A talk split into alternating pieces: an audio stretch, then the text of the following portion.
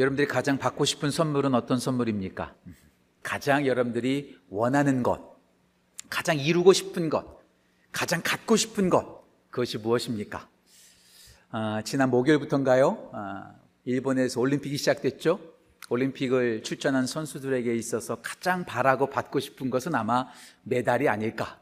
그 중에서도 금메달이 아닐까 생각해 보게 됩니다. 수험생들이 가장 받고 싶은 것, 자기가 원하는 학교에 합격 증서를 받는 것이 아닐까요? 직장에 다니는 사람들에게 가장 받고 싶은 것은 무엇일까요? 예, 승진했다라는 소식을 받고 싶겠죠.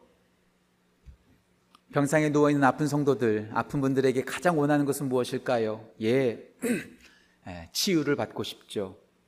회복을 받고 싶죠. 건강하게 되고 싶겠죠. 어떤 사람은 돈을 받고 싶다고, 어떤 사람은 집을 받고 싶다고, 어떤 사람들은 인기를 받고 싶다고 여러 가지를 말할 것입니다. 그런데요, 우리 예수님께서 우리 가운데 말씀하세요.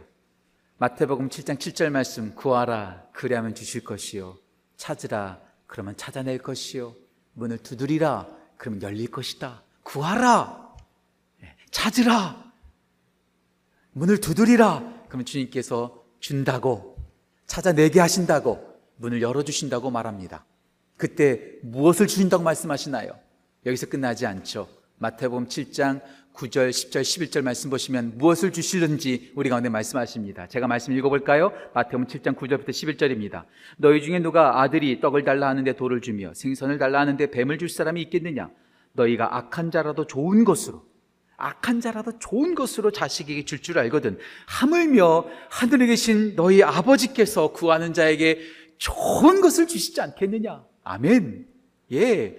우리 하나님은, 우리 하나님 아버지는 우리가 생각하는 것보다 더 좋은 것을 주시는 분이세요. 우리가 구하는 것보다 더 좋은 것을 주시는 분이세요. 자, 그렇다면 그 좋은 게 뭘까요?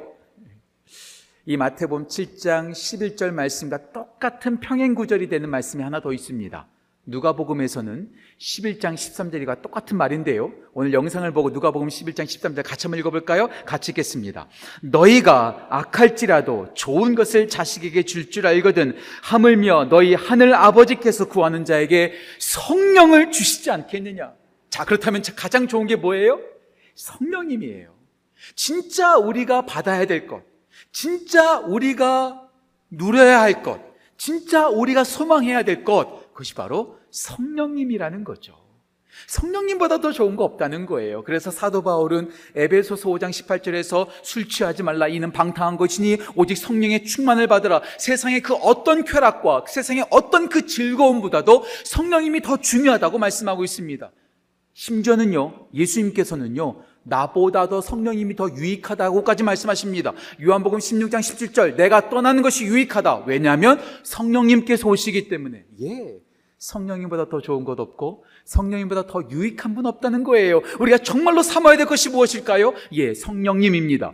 우리 교회가 진짜로 우리가 소망해야 될 것이 무엇일까요? 성령님입니다. 그래서 우리 예수님께서 십자가에 죽으시고 3일 만에 부활하시고 40일 동안 거하시다가 승천하시기 전에 제자들에게 뭐를 말씀하실까요? 성령을 기다리라.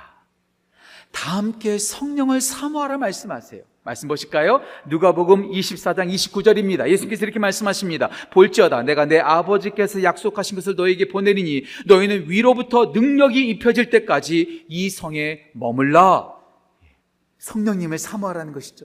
여기서 끝나지 않습니다. 사도행전 1장 4절과 5절 말씀 제가 또 읽겠습니다. 사도와 함께 모이사 그들에게 분부하여 이르시되 너희는 예루살렘을 떠나지 말고 내게서 들은 바 아버지께서 약속하신 것을 기다리라. 요한은 물로 침례를 베풀었으나 너희는 몇 날못 돼요? 뭘로요? 성령으로 침례를 받을 것이다. 여기서 기다려라. 여기서 머물러라. 그리고 사모하라. 성령님을 사모하라.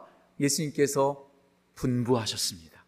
그리고 예수님께서 승천하신 후에 제자들은 그 말을 그대로 따랐습니다. 떠나지 않습니다. 예루살렘에 머물러서 그들이 뭐 할까요? 기도합니다. 말씀 보실까요? 사도행전 1장 14절. 좀 같이 읽어볼까요? 사도행전 1장 14절. 읽겠습니다. 여자들과 예수의 어머니 마리아와 예수의 아우들과 더불어 마음을 같이 하여 뭐 했어요? 오로지 기도에 힘썼다. 왜 기도했을까요?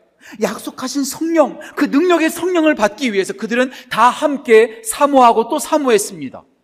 그렇게 사모했더니 적어도, 적어도 일주일 동안 그들은 오로지 기도에 힘썼습니다. 그리고 드디어 오늘 본문 말씀처럼 성령님께서 강림하시죠. 말씀 다시 한번 볼까요? 사도행전 2장 1절부터 4절 제가 다시 읽겠습니다. 오순절 날이 이미 이름에 그들이 다 같이 한 곳에 모였더니 모여서 뭐 했을까요? 기도했어요. 다 같이 성령을 사모했어요. 그랬더니 호련히 하늘로부터 급하고 강한 바람 같은 소리가 있어 그들이 앉은 온 집에 가득하며 마치 불의 혀처럼 갈라지는 것들이 그에게 보여 각 사람 위에 하나씩 임하여 있더니 그들이 다 성령의 충만함을 받고 성령이 말하게 하심을 따라 다른 언어들로 말하기를 시작하니라. 성령님께서 임하시면서 교회가 시작되었습니다. 교회는 어떤 곳일까요? 예수님께서 약속하신 그 성령을 기다리는 곳, 성령을 사모하는 곳, 성령을 받기를 위해서 기도하는 곳, 그리고 성령님이 임하는 곳, 성령님께서 함께 하시는 곳이 바로 교회입니다. Together in Christ. 우리가 그리스도와 함께하기 위해서 반드시 필요한 것이 무엇일까요? 우리 힘으로 함께할 수 없습니다. 우리 힘으로 하나 될 수 없습니다. 우리 힘으로 교회를 세울 수 없습니다. Together in Christ through Holy Spirit. 성령님을 통하여 성령님으로 말미암아 우리가 함께 할 수 있는 것이죠. 저 우리 지구촌 교회가 우리 온 성도들이 그 어떤 것보다도 성령님을 사모하고 성령님을 기다리고 성령님을 받아 성령으로 충만한 우리 지구촌 교회 온 교회 되기를 주님의 이름으로 축원합니다. 그렇다면 왜 그렇게 예수님은 성령님을 사모하라고 말씀하셨을까요? 왜 그렇게 성령이 예수님께서는 한 사람도 빠짐없이 다 같이 모여 성령님을 사모하라고 말씀하셨을까요? 성령님께서 우리 가운데 주시는 놀라운 유익이 있기 때문에 그렇습니다. 자, 그렇다면 성령님이 임하실 때 우리 가운데 어떤 유익이 있을까요?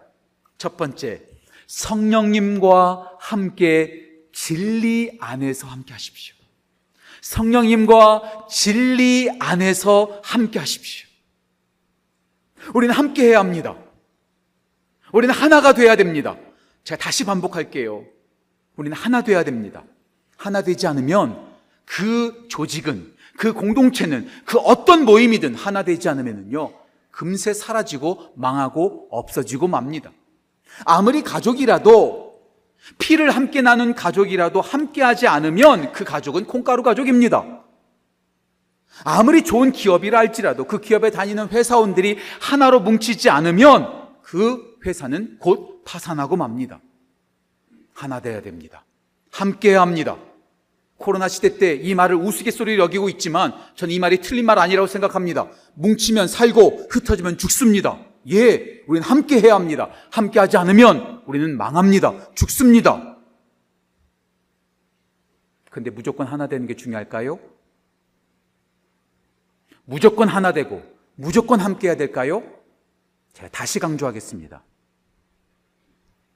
하나 되는 것보다 더 중요한 것은 무엇 때문에 하나가 되고 무엇으로 하나가 되고 무엇을 위해서 하나 되느냐가 하나 되는 그 자체보다 더 중요합니다.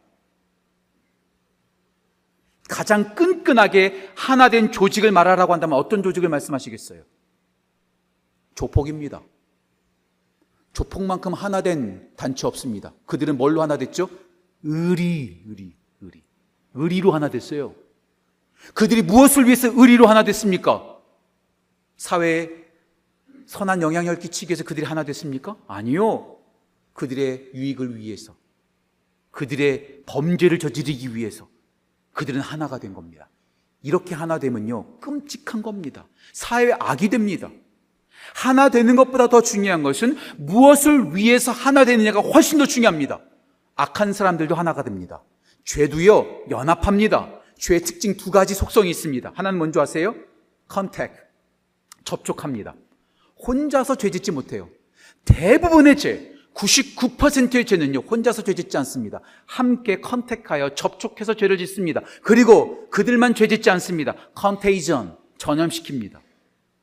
죄를 짓기 위해서 그들은 연대합니다. 성경 속에 나온 죄를 보세요.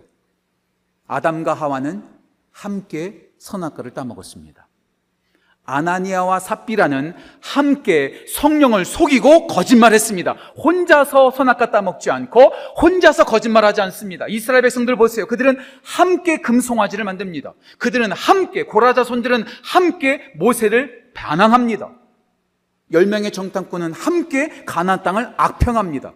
더 놀라운 거 하나 말씀드릴까요? 누가복음 23장을 보면 헤롯과 빌라도가 평소에는요 철천지 왼수였지만 예수님을 못 박는 데는 그날 친구가 되었다라고 말합니다. 악을 행하기 위해서는요 가족도 함께 합니다. 심지어는 원수들도 함께 연대해서 죄를 짓습니다. 죄는요 함께 합니다. 그 대표적인 사건이 뭘까요? 바로 창세기 11장입니다. 창세기 11장에 어떤 사건이 나오죠? 흔히 바벨탑 사건이 등장하죠. 그들이 탑을 짓습니다. 성읍을 건축합니다. 왜 성읍을 건축하죠? 자기의 이름을 내기 위해서 하나님께 반항하기 위해서 그들은 탑을 짓습니다. 그런 그들을 하나님은 가만 내버려 두지 않으십니다. 하나님께서 강림하십니다. 강림하셔서 그들의 언어를 흩어버리십니다. 그들을 완전히 흩어버리십니다. 예. 죄 때문에 하나님께 반항하기 위해서 하나 된 것을 하나님 가만 내버려 두지 아니하시고 흩어버리십니다. 우리가 무엇으로 하나 될까요? 의리 아닙니다. 우리의 유익 아닙니다. 무엇을 위해서 우리는 하나가 되어야 될까요? 바로 예수님입니다. 진리이신 예수님. 그래서 성령님의 또 다른 말이 어떤 말일까요? 성령님을 이렇게 말합니다. 진리의 영이시다. 진리의 영. 말씀 하나 보실까요? 요한복음 16장 17절입니다. 아, 14장 17절입니다. 요한복음 14장 17절 제가 읽겠습니다. 그는 진리의 영이라. 세상은 능히 그를 받지 못하나니 그 이는 그를 보지도 못하고 알지도 못함이라. 그러나 너희는 그를 아나니 그는 너희와 함께 거하시며 너희 속에 계심이라. 성령은 진리의 영이십니다. 우리를 의리로 함께 만드시는 것이 아니라 세상의 쾌락을 위해서 하나로 만드시는 것이 아니라 진리이신 예수 그리스도 안에서 우리를 하나로 만드신다는 것이죠.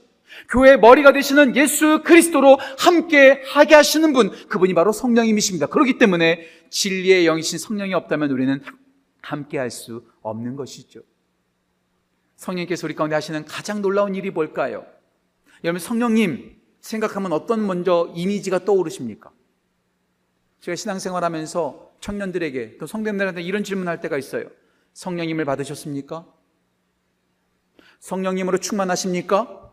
그러면은요, 거의 열이면 7, 7명, 8명 정도가 갸우뚱합니다. 내가 성령님을 받았나? 왜 그럴까요?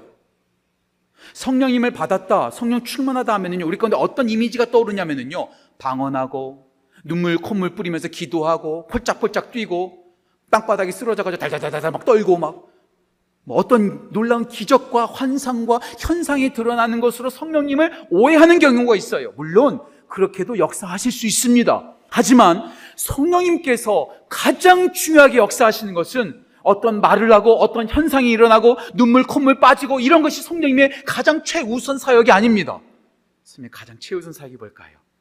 그것은 바로 진리이신 예수 그리스도를 밝히 알리시고 그 예수 그리스도를 구주로 고백하게 하시는 것, 그것이 가장 중요한 겁니다. 그래서 우리가 정말로 기억해야 될 말씀. 고린도전서 12장 3절 말씀. 너무나 중요한 말씀이니까요. 우리가 영상 보고 함께 읽었으면 좋겠어요. 고린도전서 12장 3절 말씀 같이 읽겠습니다. 성령으로 아니하고는 누구든지 예수를 주시라 할 수 없느니라. 다시 말씀드릴게요. 성령으로 아니하고는 누구든지 예수를 주시라 할 수 없느니라. 예수님을 믿으십니까? 그러면 여러분들 성령 받으신 거예요. 이보다 더 큰 기적이 어디 있겠습니까? 예수님께서, 하나님이신 예수님께서 나를 위해서 이 땅에 오셨다는 것, 그리고 그분이 십자가에서 죽으시고 3일 만에 부활하셨다는 것, 이것이 믿어진다는 게 기적 아니고 뭐겠습니까? 방언하는 게 기적이 아닙니다. 병 고치는 게 기적이 아닙니다. 어떤 현상이 일어나는 것이 기적이 아니라 예수 그리스도를 내가 믿고 죄로 죽었던 내가 영원한 생명을 누리고 있다는 그 사실, 이것보다 더 큰 기적 없습니다. 이것을 누가 하세요? 진리이신 성령님께서 역사하시는 겁니다. 성령님께서 때론 우리를 책망하십니다. 요한복음 16장 7절 말씀인데요. 제가 읽겠습니다. 요한복음 16장 8절입니다. 이렇게 나옵니다. 그가 와서, 그가 성령님입니다. 성령님이 오셔서 죄에 대하여, 의에 대하여, 심판에 대하여 세상을 책망하시리라. 죄에 대해서 책망하십니다. 의에 대해서 책망하십니다. 심판에 대해서 책망하십니다. 자, 그렇다면 여기서 죄에 대해서 책망하신다고 할 때 어떤 죄를 책망하시는 것일까요? 뭐 훔친 거? 거짓말한 거? 누구 속인 거? 물론 그것도 책망하시겠죠. 하지만 예수님께서는 그 죄를 이렇게 말씀하십니다. 성령님께서 책망하시는 죄, 16장 8절. 이렇게 9절입니다. 같이 한번 읽어볼까요? 같이 읽겠습니다. 죄에 대하여라 함은 그들이 나를 믿지 아니하며. 예수님을 믿지 않는 것. 길과 진리와 생명이신 예수님을 믿도록 성령님께서 주관하시고 역사하시고 알려주시고 인도하시는데 그것을 거부하고 그것을 받지 않는 것 이것이 바로 가장 큰 죄라는 거예요. 그리고요 이것을 거부하는 게 곧 바로 성령 회방죄요 성령 거역죄입니다. 여러분 성령 거역죄, 성령 회방죄 여러분 많이 들어보셨죠? 어 이건 용서받지 못한데 많은 목사님들이 또 이렇게 말해요. 목사를 거부하는 게 목사 반대하는 게 성령 회방죄야. 들어보셨어요? 목사 거부하고 목사 반대하는 게 성령 회방죄가 아니요. 예수님을 믿지 않는 것. 예수님을 믿으라고 진리의 성령께 소리 가운데 자꾸 말씀하시는데 그것을 거역하는 것. 이것이 바로 성령 회방죄요. 예수님을 거역하는 것이기 때문에 용서받지 못한다는 것입니다. 오직 우리 교회 안에 오직 우리 모든 성도들 가운데 예수님을 밝히 알려주시고 그분을 믿게 하시는 진리의 성령과 함께하는 우리 지구촌 교회 온 가족들 또 영상으로 예배드리시는 모든 성도 되시기를 주님의 이름으로 축원합니다. 성령님은 오직 진리이신 예수 그리스도 안에서 우리를 하나로 만드십니다. 두 번째 성령님과 능력 안에서 함께 하십시오. 성령님과 능력 안에서 함께 하십시오. 우리의 기억력은 자꾸 감퇴합니다. 그렇죠? 나이가 들면 들수록 기억력이 자꾸 쇠해져요. 자꾸 쇠해져요. 시간과 기억은 반비례합니다. 그렇죠? 시간이 길어지면 길어질수록 기억력은 어떻게 돼요? 짧아지죠. 그래서 어렸을 때의 이야기들, 오래전 이야기들이 잘 생각이 안 나는 거예요. 자, 그렇다면 그것을 잊어버리지 않으려면 어떻게 해야 되죠? 쓰거나 말해야 합니다. 쓰거나 말해서 기록으로 남겨줘야 합니다. 그래야지 그것을 잘 전달할 수 있는 거죠.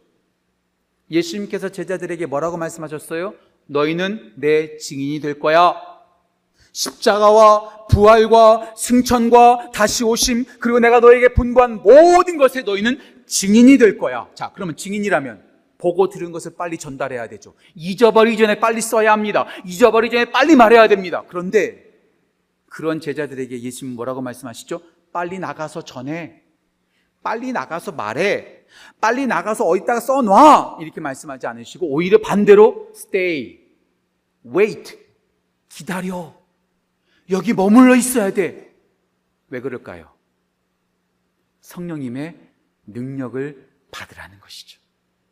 다시 한번 말씀 보실까요? 읽었던 말씀이지만 누가복음 24장 49절입니다. 다시 제가 읽겠습니다. 볼지어다 내가 내 아버지께서 약속하신 것을 너희에게 보내리니 너희는 위로부터 능력이 입혀질 때까지 이 성에 머물라 너희들의 기억력과 너희들의 능력으로 증인되는 삶을 살아가는 것이 아니라 위로부터 성령님의 능력이 임할 때 너희는 비로소 증인이 될 거야. 말씀 하나 더 볼까요? 우리가 너무나 잘 아는 말씀, 다 암송하는 말씀, 사도행전 1장 8절 말씀. 오직 성령이 너에게 임하시면 너희가 무엇을 받아요? 권능, 두나미스, 능력을 받고 예루살렘과 온 유대와 사마리아와 땅 끝까지 이르러 무엇이 된다고요? 내 증인이 된다. 내 기억력 갖고 증인되는 거 아닙니다. 내 말빨 갖고 죄송합니다. 이런 표현에서 죄송합니다. 내 말빨 갖고 증명 증인되는 거 아닙니다. 내 능력 갖고 증인되는 거 아닙니다. 성령님께서 임하셔서 우리 가운데 두나미스 권능이 임할 때에 그 성령님의 능력으로 말미암아 우리가 사명을 감당할 수 있게 되는 겁니다. 다시 말씀드릴게요. 이게 바로 복음이라고 말씀드렸죠. 우리의 능력이 아니라 하나님의 능력입니다. 우리의 말이 아니라 성령님의 말씀하게 하심입니다. 여러분 이런 경험 해보지 않으셨나요? 전 참 신기해요. 똑같은 내용을 가지고 말하는데 어떤 사람이 말하면 잘 귀에 쏙쏙 들어옵니다. 그런데 다른 사람이 말하면 한 귀로 들어왔다가 또 다른 귀로 나가버려요. 똑같은 내용인데 누가 말하면 잘 들리고 누가 말하면 잘 들리지가 않아요. 왜 그럴까요? 전 두 가지의 차이점이 있다고 생각합니다. 첫 번째, delivery skill. 어떻게 말하느냐. 그냥 말하는 것이 아니라 말하는 기술, 제스처라든지 억양이라든지 발음이라든지 목소리의 크기라든지 표정이라든지 이런 것들이요. 영향력이 있는 거예요. 이것이 좋으면요. 잘 들리는 거예요. 지지난주에 김태일 목사님 군인이잖아요. 얼마나 diction이 좋아요. 쏙쏙 귀에 들어오잖아요. 이동호 목사님 설교하시는 거 보세요. 귀에 쏙쏙 들어오잖아요. 이 언어, 이 delivery skill이 참 중요한 거예요. 또 하나, 두 번째. preparation. 준비입니다. 얼마만큼 준비했느냐. 얼마만큼 철저하게 준비하고 얼마만큼 철저하게 연구했느냐. 딜리버리 스킬과 preparation.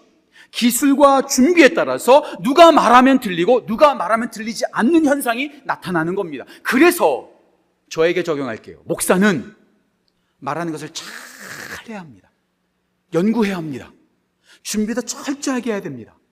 이번에 제가 우리 김태일 목사님, 이동호 목사님과 일주일 가까이 같이 보내면서 제가 여러 편에서 많이 봤어요. 설교를 every day 준비한다는 거예요. every day 준비한다는 거예요.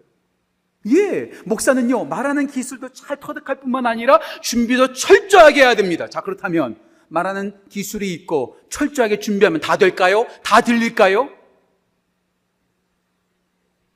말 잘하는 스피커들을 보면서 이런 말 하시는 분들 보았어요. 그래, 말은 참 잘한다. 근데 네가 하는 내용은 하나도 안 들어온다. 이렇게 말씀하시는 분 많이 들었거든요. 기술 중요합니다. 준비도 중요합니다. 하지만 그보다 더 중요한 게 있어요. 바로 기도입니다. 기도. 왜 기도해야 될까요? 성령님께서 능력으로 함께 하시기 때문에. 그래서 잘 아시는 세드백 교회 리고레 목사님께서 이렇게 말하고 있어요. 목사라면 설교를 위해서 기술을 터득하고 설교를 위해서 준비하는 것보다 기도가 더 중요하다는 사실을 기억해야 됩니다. 왜냐하면 기도 없는 설교는 아무 능력이 없기 때문입니다. 우리의 능력이 아니에요. 우리의 준비가 아니에요. 물론 철저하게 우리가 기술을 터득하고 준비를 철저하게 해야 됩니다. 이거 사지 말라는 거 아닙니다. 하지만 이 위에 성령님의 능력이 없다면 아무 능력 없는 것이죠. 성령님께서 역사하실 때 조금 부족해도 그것이 워킹하는 거거든요. 꼭 기억하세요. 고린도 전서 2장 4절 말씀. 꼭 기억하세요. 제가 읽겠습니다. 고린도전서 2장 4절 말씀 제가 읽겠습니다. 내 말과 내 전도함이 설득력 있는 지혜 말로 하지 아니하고 다만 성령의 나타나심과 그의 뭘로 했어요? 능력으로 했다.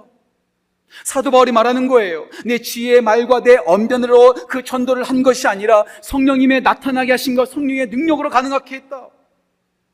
이 전도 폭발 하시는 분들 있죠? 전도 폭발 가장 중요한 게 뭡니까? 전도 개요를 읽는 거죠. 외우는 거죠. 그게 제일 중요할까요? 아니에요. 전도 폭발에서 가장 중요한 것은요. 복음을 가지고 나갈 때 옆에서 중보기도 하는 거예요. 그래서요. 전도 폭발은요. 또 다른 말로 말하면 기도팀입니다. 왜요? 기도하지 않고는요, 아무리 전도의 개요를 다, 복음의 개요를 다 달달달달 외웠다 할지라도요, 역사하지 않습니다. 코스타 가보셨습니까? 코스타 가면은요, 어떤 강사든지 강단 위에 올라가기 전에 뒤에서 중보기도팀이 기도해 줍니다. 아무리 탁월한 강사를 할지라도, 아무리 유명한 강사를 할지라도, 아무리 나이가 많은 강사를 할지라도, 한 사람도 예외 없이 기도를 받아야 합니다. 왜요? 우리의 말이 사람을 변화시키는 것이 아니라, 우리의 능력이 사람을 변화시키는 것이 아니라 성령님께서 변화시키시고 성령님의 능력으로 역사하기 때문에 그렇습니다. 우리 교회는 사람의 능력이 아니요, 목사의 능력이 아니요, 우리의 가지고 있는 경험이 아니요, 오직 성령님의 능력으로 움직이는 교회가 되기를 간절히 소원합니다. 스가라서 4장 6절 말씀 제가 너무나 좋아하는 말씀이죠. 이는 힘으로 되지 아니하고 능력으로 되지 아니하고 오직 하나님의 영으로 되느니라. 예. 성령님께서 함께 하실 때 그 능력이 우리를 도와드리, 도와, 도와주실 때 우리 교회가 비로소 교회 되는 겁니다. 그래서 예수님은 성령님의 별명을 우리 가운데 소개해 주세요. 성령님의 별명이 뭐예요? 보혜사. 말씀 보실까요? 요한복음 14장 16절입니다. 내가 아버지께 구하겠으니 그가 또 다른 뭐예요? 보혜사. 보혜사라는 말이 무슨 뜻이라고요? 이 원어로 말하면 παράκλητος, 옆에서 도와주는 사람. 우리 성령님은요, 멀리 계신 분이 아니라 우리 옆에서 우리를 도와주시는 분이세요. 성령님께서 내 옆에서 도와주시지 않는다면, 성령님께서 우리 교회 옆에서 우리를 도와주시지 않는다면, 우리는 아무것도 할 수 없습니다. 아니, 목사님. 제가 예수님을요, 엄마 뱃부터 믿었거든요. 제가 성경을 이렇게 잘 알거든요. 에이, 그냥 해도 돼요. 그냥 해도 돼요. 그냥 해도 되더만요. 혹시 이렇게 생각하는 분이 있다면 정말로 교만한 겁니다. 왠줄 아세요?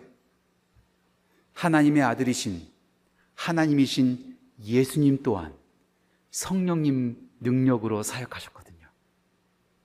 말씀 읽어드릴까요? 사도행전 10장 38절. 제가 천천히 읽어드리겠습니다. 이렇게 나와 있습니다. 하나님이 나사렛 예수에게 성령과 능력을 기름 붓듯 하셨음에 그가 두루 다니시며 선한 일을 행하시고 마귀에게 눌린 모든 사람을 고치셨으니 이는 하나님이 함께 하십니다. 하나님이신 예수님 또한 혼자서 사역하지 않으셨어요. 성령님의 능력을 기름 붓듯 하셨고 그것을 받아서 그분과 함께함으로 말씀을 전하시고 고치시고 치유하셨다라는 것이죠. 예수님도 그리 하셨는데 우리가 뭐라고 성령님 필요 없다고 말할 수 있겠습니까? 교만한 거죠. 성령님 없이 우리는 절대로 함께 할 수 없습니다. 성령님의 능력 없이 우리는 절대로 하나도 아무것도 할 수 없습니다. 진리이신 성령님과 함께 하십시오. 능력이신 성령님과 함께 하십시오. 그렇게 세워지는 우리 모든 지구촌 가족들 영성으로 예배드리시는 모든 성도 되시기를 주님의 이름으로 축원합니다. 성령님은 진리와 함께 하십니다. 성령님은 능력과 함께 하십니다.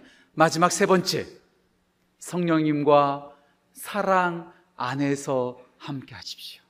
성령님과 사랑 안에서 함께 하십시오. 혹시 여러분들 galácticos라는 말 들어보신 적 있어요? galácticos. galácticos. 스페인 말입니다. Spanish입니다. galácticos. 스페인 말인데요. 영어로 말하면 galaxy, 은하계라는 말입니다. 이 갈락티코스라는 말이 유명해진 이유는 딱 하나입니다. 스페인에 가장 유명한 프로 축구 구단, 축구 구단이 있습니다. 이 프로 축구 구단의 운영 방식의 이름이 갈락티코스예요. 왜 갈락티코스인가? 제가 소개해 드릴게요. 잠깐 소개해 드릴게요. 이 축구 구단은요, 세계적으로 가장 유명하고 가장 빛나는 스포츠 선수들을 다 모아놓은 거예요.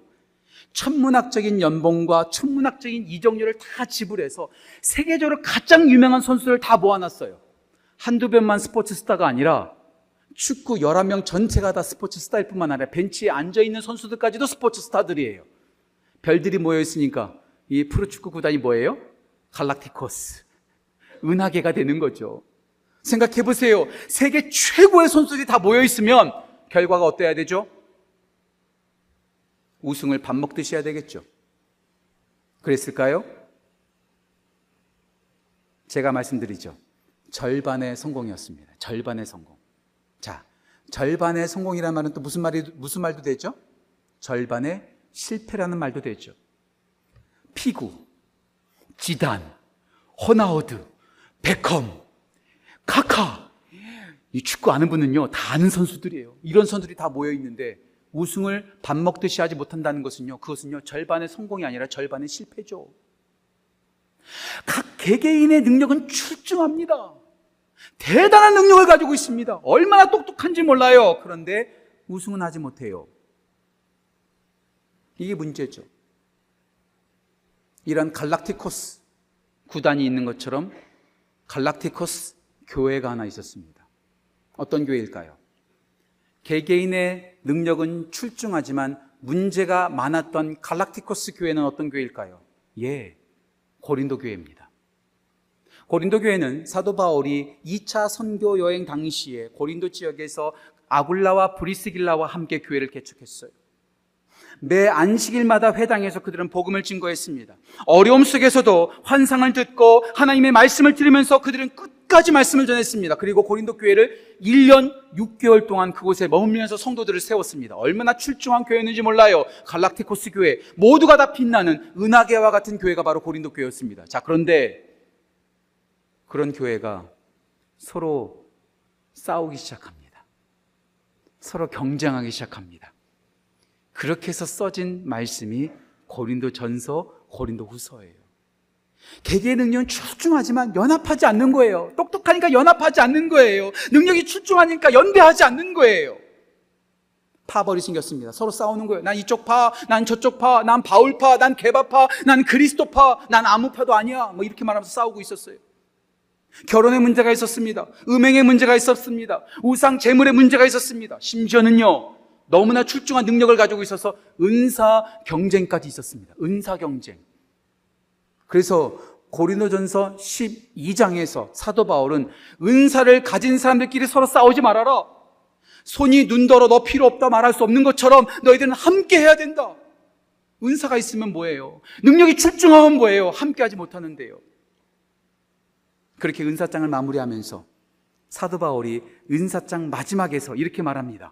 고린도전서 12장 31절입니다. 제가 읽겠습니다. 고린도전서 12장 31절 이렇게 말합니다. 너희는 더욱 큰 은사를 삼아라. 내가 또한 가장 좋은 길을 너희에게 보이리라. 가장 좋은 거 있어. 영분별하는 은사, 방언하는 은사, 예언하는 은사, 지혜의 말씀의 은사, 지식의 말씀의 은사, 병 고치는 은사, 여러 가지 은사들이 있지만 이거보다 가장 큰 은사를 사모해. 그러면서 고린도전서 13장 1절로 이어집니다. 자, 고린도전서 13장은 뭡니까? 사랑장이죠. 사랑장. 사랑이 없으면 아무리 똑똑해도 소용없다는 거예요. 사랑 없으면 아무리 능력 많아 튼튼해도 소용없다는 거예요. 제일 중요한 게 뭡니까? 사랑이라는 것이죠. 말씀 보실까요? 고린도전서 13장 1절 말씀. 고린도전서 13장 1절에 이렇게 나옵니다. 내가 사람의 방언과 천사의 말을 할지라도 사랑이 없으면 소리나는 구리와 울리는 꽹과리가 되고 아무리 말 잘하고 아무리 목사가 설교를 잘한다 할지라도 그 안에 사랑이 없으면 성도들을 향한 사랑이 없다면 예수님을 향한 사랑이 없다면 그것은 울리는 꽹과리 소음에 불과하다는 거예요. 여기서 끝나지 않습니다. 고린도전서 13장 2절 말씀 제가 읽겠습니다. 내가 예언하는 능력이 있어 모든 비밀을 비밀과 모든 지식을 알고 또 산을 옮길 만한 믿음이 있을지라도 사랑이 없으면 아무것도 아니요. 아무리 능력이 많아도 사랑 없으면 nothing 아무것도 아니라는 거예요. 3절도 보실까요? 3절 같이 읽겠습니다. 고린도전서 13장 3절 같이 읽겠습니다. 내가 내게 있는 모든 것으로 구제하고 또 내 몸을 불사르게 내줄지라도 사랑 없으면 뭐라고요? 아무 유익 없다. 아무리 헌신하고 아무리 열심히 봉사해도 사랑 없으면 nothing. 아니요. 전 한마디 더 하고 싶습니다. 사랑이 없는 진리는 울리는 꽹과리가 되기보다도 날카로운 칼이 됩니다. 사랑 없이 똑똑하잖아요. 문제점만 쏙쏙 발견해냅니다.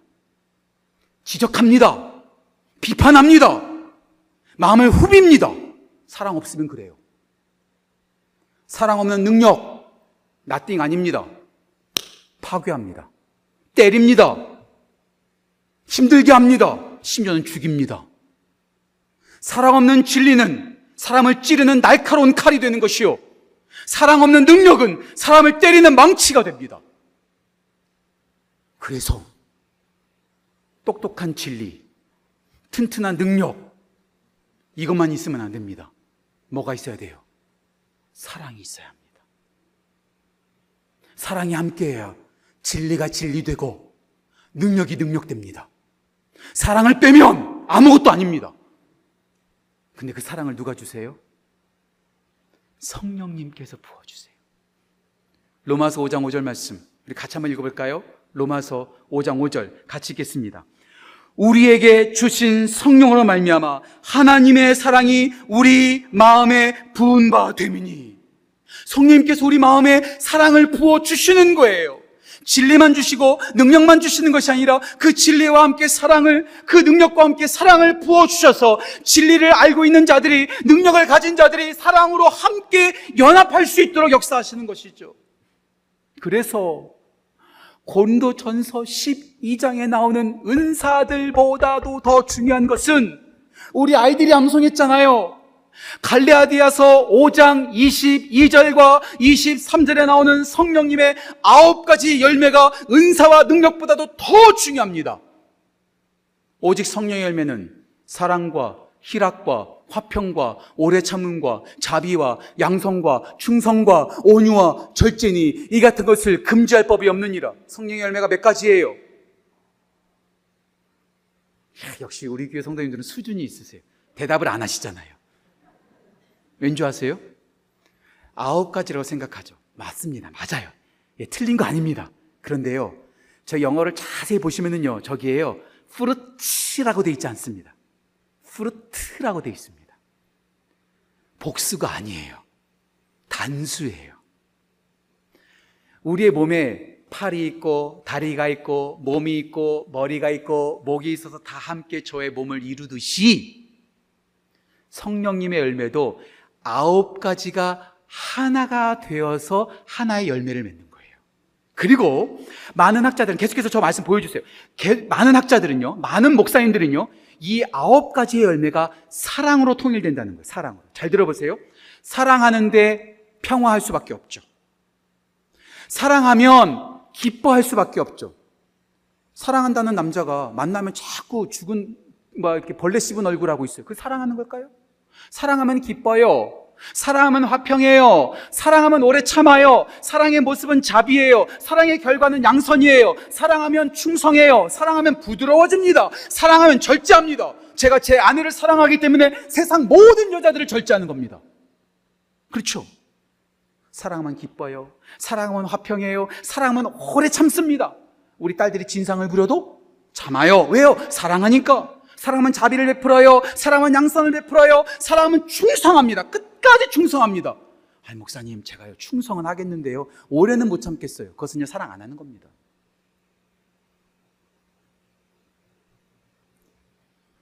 제가 능력 많은 목사 되기 전에, 제가 똑똑한 목사 되기 전에, 제가 사랑이 충만한 성령님의 열매가 가득한 목사 되기를 위해서 기도해 주십시오. 우리 교회가 똑똑한 교회, 성경 공부 잘하는 교회, 사역 잘하는 능력 많은 교회가 되기 전에 먼저 우리가 서로 사랑하면서 성령님의 열매가 주렁주렁 맺히는 사랑 충만한 교회로 되기를 간절히 소망합니다. 이것을 누가 가능케 한다고요? 성령님께서 가능하게 하신다고요. 성령님과 진리 안에서 성령님과 능력 안에서 성령님과 사랑 안에서 함께하는 우리 지구촌 교회 또 온라인으로 예배드리시는 모든 성도 되시기를 주님의 이름으로 축원합니다. 저는 오늘 설교를 시작하면서 무엇을 가장 받고 싶냐는 말씀을 드렸습니다. 무엇을 가장 받고 싶으세요? 가장 좋은 것 어떤 것을 받고 싶으세요? 가장 좋은 거 생각해 보세요. 그거 받으면 행복해질까요? 올림픽에서 금메달 따면 진짜 행복해질까요? 올림픽에서 금메달 따고 범죄자 된 사람도 있더만요. 감옥 간 사람도 있더만요. 불행하게 살아간 사람들도 있더만요. 좋은 대학교 들어가고 많은 돈을 벌고 좋은 집에서 살고 자기가 이루었던 모든 소원들이 다 이루어졌음에도 불구하고 불행하게 산 사람들 진짜 많더라고요. 많이 받으면 행복할까요? 지난주에 우리 성, 우리 교회 성경 공부 교사들과 함께 북쉐어 예, 책 나누는 시간을 가졌어요. 박연선 목사님의 책을 읽으면서 거기서 아주 놀라운 하나의 재미있는 스토리를 하나 보게 되었습니다. 그 이야기를 해드리는 것으로 오늘 이야기를 마칠게요. 설교를 마칠게요. 톨스토이의 단편 소설에 나오는 이야기를 박연선 목사님께서 말씀해 주시더라고요. 만들어진 이야기입니다. 너무 심각하게 듣지는 마세요. 하지만 의미가 참 중요합니다. 어떤 사람이 하나님께 이렇게 기, 구, 기도했답니다. 하나님, 제가 무엇을 하든지 어떤 모습을 가지고 있든지 세상 모든 사람들이 나를 사랑하게 해주세요. 세상 모든 사람들이 나를 사랑하게 해주세요. 하나님께서 그 기도에 응답하셔서 세, 세상 모든 사람들이 그 사람을 사랑하게 되었답니다. 자, 그렇다면 세상 모든 사람이 사랑해주면 행복해야 되지 않겠어요? 근데요, 오히려 불행해지더랍니다. 뭘 해도 사랑해주고, 뭘 해도 누구도 싫은 소리 안 해주니까 너무나 행복할 줄 알았는데 불행해지더랍니다. 너무나 불행해서 다시 하나님께 기도하기 시작했답니다. 하나님, 저 이거 취소할래요. 저 이거 취소할래요. 이렇게 바꿔주세요. 세상 모든 사람들이 나를 사랑하게 해주는 것이 아니라 제가 모든 사람들을 사랑하게 해주세요. 사랑받게 하지 마시고 내가 어떤 사람이든지 사랑하게 해주세요. 역시 그 기도도 하나님께서 응답하셨답니다. 그리고 그 사람의 인생은 180도 완전히 바뀌었답니다. 사랑을 받는 게 행복이 아니라 사랑을 주는 게 행복이었다는 거죠. 성령님께서 우리 가운데 오셔서 우리 가운데 좋은 것을 주십니다. 그런데요, 성령님의 놀라운 게 뭔지 아세요? 그 좋은 것을요, 우리만 꼭꼭 독점하지 않게 하세요. 그것을 나누게 하십니다. 오늘 사도행전 2장에서 예수님의 제자들과 성도들이 성령님의 놀라운 은혜를 받습니다. 자, 그들이 받고 성령님을 자기들끼리만 독점했을까요? 아니요. 나가서 예수님의 복음을 전파했어요. 나가서 예수님을 증거했어요. 성령님을 나누었어요. 놀라운 역사가 일어납니다. 말씀 하나만 더 볼게요. 사도행전 2장 38절 말씀 읽겠습니다. 사도행전 2장 38절 이렇게 나옵니다. 베드로가 이르되 너희가 회개하여 각각 예수 그리스도의 이름으로 침례를 받고 죄 사함을 받으라. 그리하면 어떻게 해요? 성령을 선물로 받으리니 나만 받은 것이 아니라 그 받은 것을 나누는 삶을 살아갔던 것이 바로 교회의 모습이었습니다. 그랬더니 어떤 역사가 일어났을까요? 41절 말씀 같이 한번 읽어볼까요? 사도행전 2장 41절 같이 읽겠습니다. 그 말을 받은 사람들은 침례를 받으며 이 날의 신도의 수가 3천이나 더하더라. 제자들만 받고 자기네들끼리만 행복하게 지주고 먹고 살았던 것이 아니라 그 행복을 나누고 복음을 나누고 성령을 나누고 믿음을 나누면서 모두가 다 행복하게 했다는 것이죠. 우리 교회가 행복해지는 것은 우리 안에 성령님이 임하여 그리스도와 함께 할 뿐만 아니라 우리 안에 함께 하시는 그 예수 그리스도와 복음, 그 성령님의 능력을 나누는 겁니다. 나눌 때 우리 모두가 행복해질 줄 믿습니다.